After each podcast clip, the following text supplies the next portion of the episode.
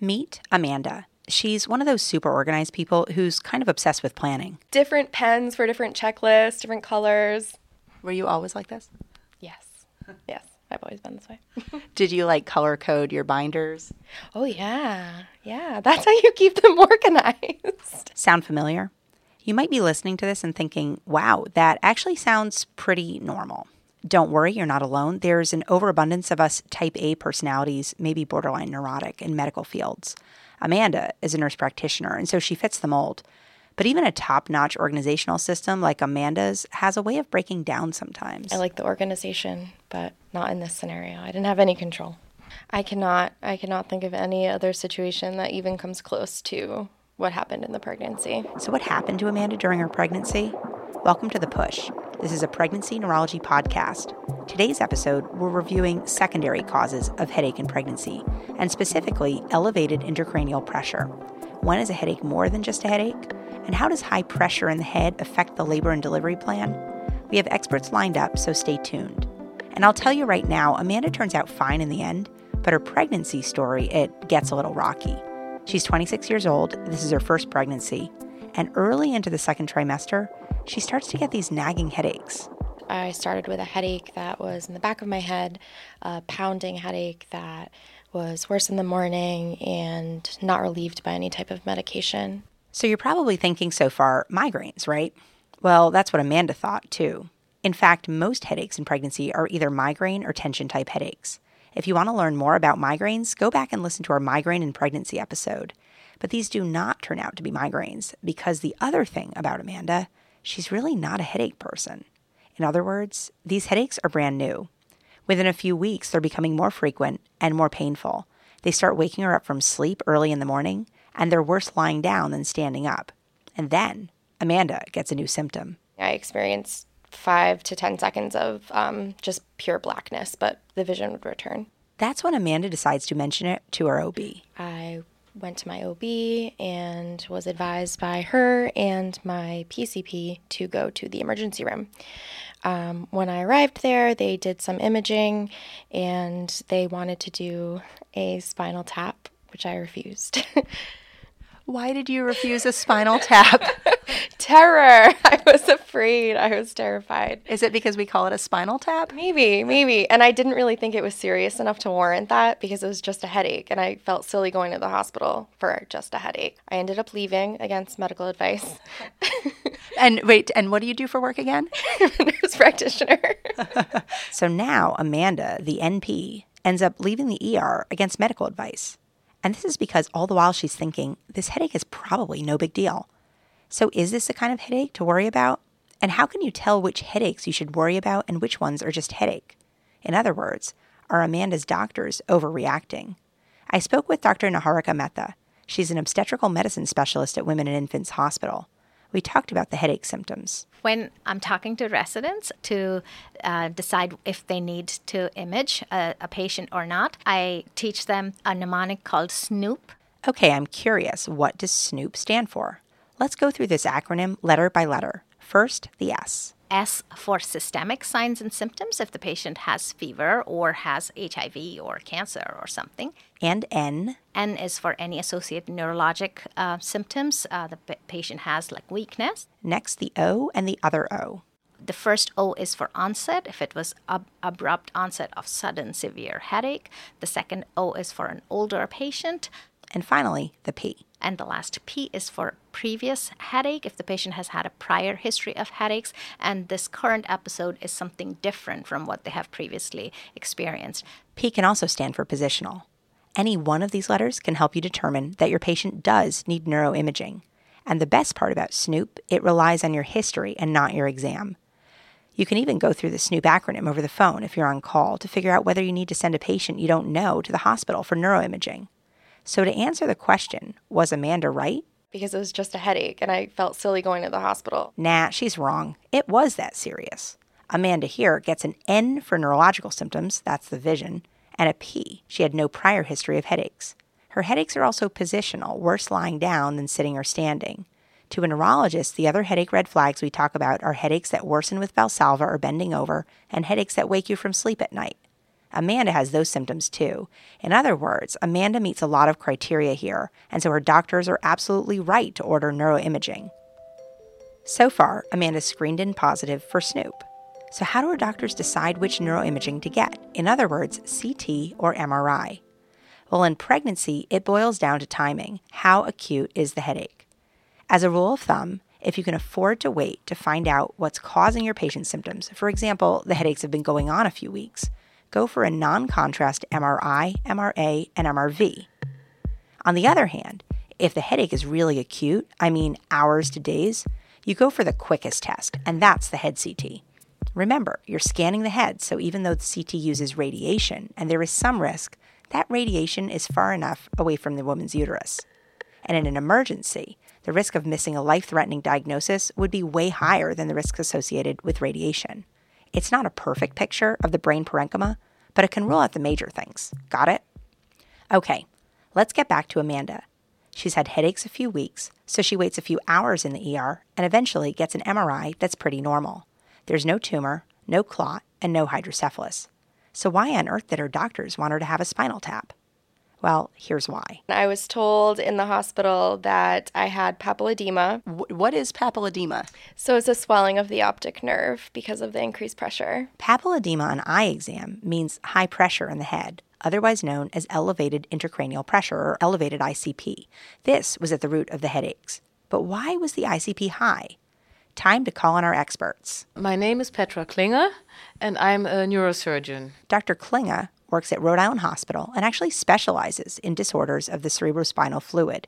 So I asked her, what are the components of ICP? Various elements in our skull, blood, the brain matter, and cerebrospinal fluid can all comprise the intracranial pressure. Okay, so what can make that pressure go high? An increase in intracranial pressure can come from increase in the amount of blood or increase in amount of brain matter, for example, if there's a tumor growing in the brain, or an increased amount of fluid, which would be, for example, hydrocephalus. These disorders are not necessarily more common in pregnancy, but could they get worse? We do know that with the progressing uh, pregnancy, there is increased abdominal pressure, and that increases the venous pressure, and that can increase the intracranial pressure because our intracranial pressure is alleviated by the veins draining out. The second problem in pregnancy is that due to hormonal change, there's also more volume that also can increase intracranial pressure. So basically,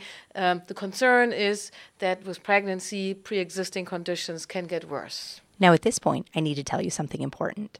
The cause of the elevated ICP matters. If there is a blockage of flow of the cerebrospinal fluid, that could be a tumor or mass of any kind in the posterior fossa or obstructive hydrocephalus. You would never want to do a spinal tap on these patients or even spinal anesthesia because you could create a pressure vacuum and the brain could herniate downward. Also, if there's any concern for high pressure in the head and you don't know the cause, you always want to do neuroimaging before you even think about spinal tap or anesthesia. Got it? Remember, Amanda had a normal MRI, so she had no blockage. But she did have papilledema. So, what was the cause of the high pressure? Well, it turns out there is this other thing that can happen, which ends up causing high ICP and not from a blockage. And this is the condition that Amanda ends up having idiopathic intracranial hypertension. Idiopathic intracranial hypertension, or IIH, is also known as pseudotumor cerebri. Now, we don't know the cause of this condition, but it's either overproduction or underabsorption of cerebrospinal fluid. Pseudotumor presents with everything Amanda had positional headaches, visual changes, papilledema. Sometimes patients can get pulsatile tinnitus, but the neuroimaging shows no mass, no clot, and no obstruction. The major risk with pseudotumor has to do with the vision.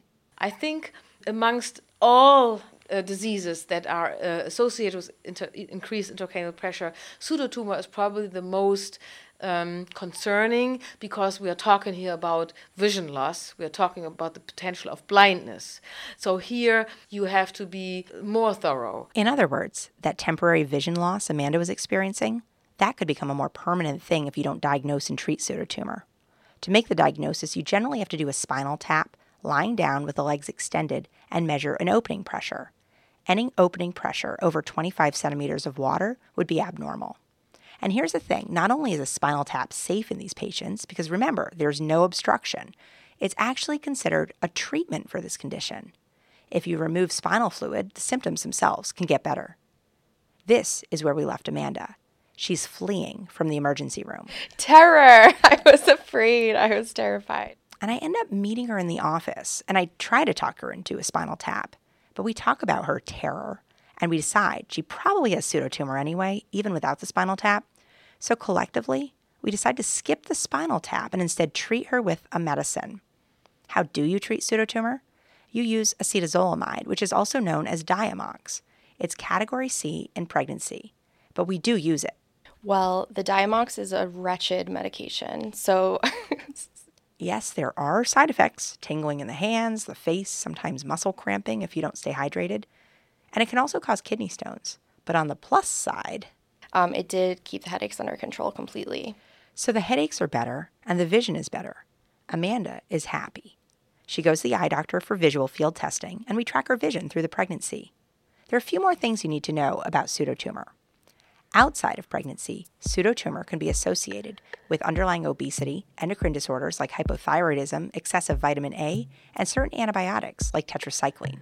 Now, Amanda has none of these risk factors, and she's not overweight, but she is pregnant. Pseudotumor occurs in roughly 1 to 20 out of every 100,000 women in general, and in pregnancy, the prevalence is between 2 and 12 percent. And it's hard to say if pregnancy itself is a risk factor or just the weight gain and the increased circulatory volume that puts these women at risk. Now, in non pregnant women, there are procedures you can do if the symptoms don't improve with acetazolamide. And some of those options include ventriculoperitoneal shunting or cerebral venous stenting. But Dr. Klinge advises avoiding those procedures if you can in pregnant women because the process is self limited. We usually stick to acetazolamide, get the visual field testing, and if the pressure goes up, repeat the spinal tap. And as for Amanda, she actually does really well.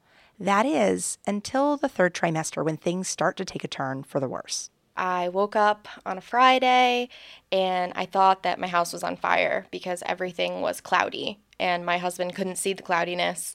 And then I went outside and things were still cloudy and blurry. For the record, we did try increasing the Diamox at this point, but it doesn't work. Her vision's terrible and the headaches are back. At this point, Amanda needs that spinal tap to take off some of the fluid and treat her condition. But we're going to hold that thought for a moment and leave Amanda hanging, anxiously waiting for that spinal tap because with high pressure in the head, there's something else we need to talk about sooner rather than later. And that is how are we going to get that baby out? I was concerned about whether or not I should be pushing and, um, or whether or not I should have a C section. Should we be concerned about labor and delivery methods in patients with pseudotumor? Dr. Klinge says yes. If it comes to delivery, you know, pressure and pushing can put you at risk of having episodes of severely increased pressure that can put you at risk of worsening of the disease. And pseudotumor cerebri is one of the classical examples where you fear that the vision is deteriorating with pressure exerted during labor. So, for the big question, can Amanda push? The answer, according to Dr. Klinge, no. At least not if she's symptomatic. But if she's asymptomatic, the answer would be different. If, for example, the visual acuity is pretty stable and well controlled, you could still have a vaginal delivery. In other words, it's the patient's symptoms themselves around the time of labor and delivery that ultimately determines the labor and delivery plan. And pain itself can contribute to elevated ICP, so controlling the head pain is also very important. In symptomatic patients, the anesthesiologist in labor and delivery can actually help you out. Sometimes anesthesiologists they do a combined intradural tapping and then uh, epidural anesthesia at the same time, you know, close to the delivery, in order to get an instant and immediate alleviation of the pressure. So, what does that mean for Amanda? If she can't push, does she automatically need a C section? To answer this question, I spoke with another expert. Dr. Erika Werner is a maternal fetal medicine specialist at Women and Infants Hospital she agrees with Dr. Klinge. High pressure in the head is a pretty big deal. The safest way to control cerebral pressure at the time of delivery is to minimize pain and minimize changes in cerebral pressure. So that means usually you need regional anesthesia to minimize the pain. Um, but also with a C section, there's actually a greater change in cerebral pressure as opposed to with a vaginal delivery. So we tend to steer women towards well controlled vaginal delivery, which is a hard thing to achieve, but that's the goal. How do you do a well controlled vaginal delivery? yeah. Um, so it, it really involves our anesthesia colleagues placing an early epidural. Often these patients will come in for an induction, and before we even start that induction, the anesthesiologist will place an epidural under a very controlled circumstance. Um, and then it's titrating up their epidural to minimize the patient's pain. Uh, and then when it comes to the second stage of labor, when somebody's fully dilated, we let the baby really passively descend in the birth canal.